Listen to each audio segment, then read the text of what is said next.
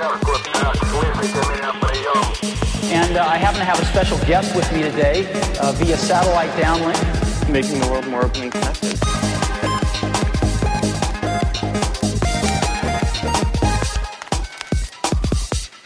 Welcome to the Today in Tech History podcast, where you learn about a few tech related events that occurred today, April 2nd, from history. On this day in 1973, Lexis launched computerized legal searching. It was limited to searching the full text of cases in Ohio and New York.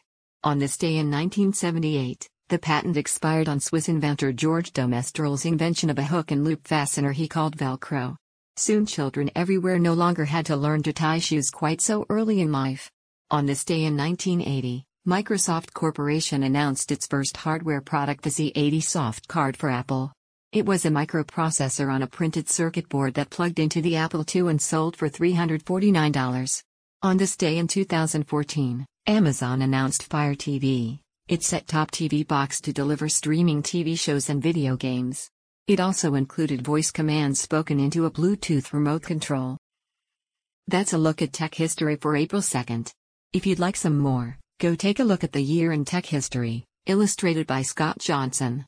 You can find it at tommerrittbooks.com. Help support the show by reviewing us on iTunes or your favorite podcatcher.